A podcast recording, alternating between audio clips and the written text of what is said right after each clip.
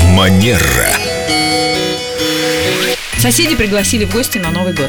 Но там, кроме Ивановых, будут еще Сидоровы, Петровы и так далее. Которых вы никогда в жизни не видели. И Да, не такое видели может быть. их один раз, когда они вас залили.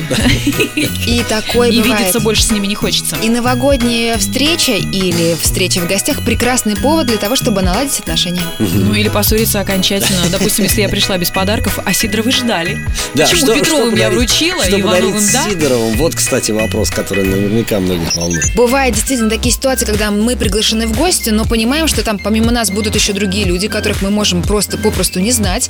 И как быть, когда а, мероприятие предполагает вручение подарков, как чувствовать себя комфортно и не обидеть никого. В этом случае вы можете взять с собой какие-то такие небольшие сувенирчики, равнозначные, ну, примерно по количеству гостей, если их там не Лучше огромное спросить, количество. сколько человек ожидается. Конечно, да? и спросить у хозяйки, а кто еще будет для того, чтобы мы могли, может быть, что-то взять Ну, в такой качестве вопрос, он подарка. уместен с Вполне, точки зрения да. этикета. Ну, вообще, Новый год, мне кажется, такой праздник э, мира, но не труда. Когда все люди могут наконец-то улыбнуться, расслабиться, простить друг другу все и обменяться подарками. Полностью согласна, Елена. Наладить отношения с соседями наконец-то и потом здороваться, правда?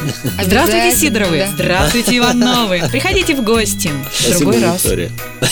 Приходите, Виктория. С удовольствием. Манера.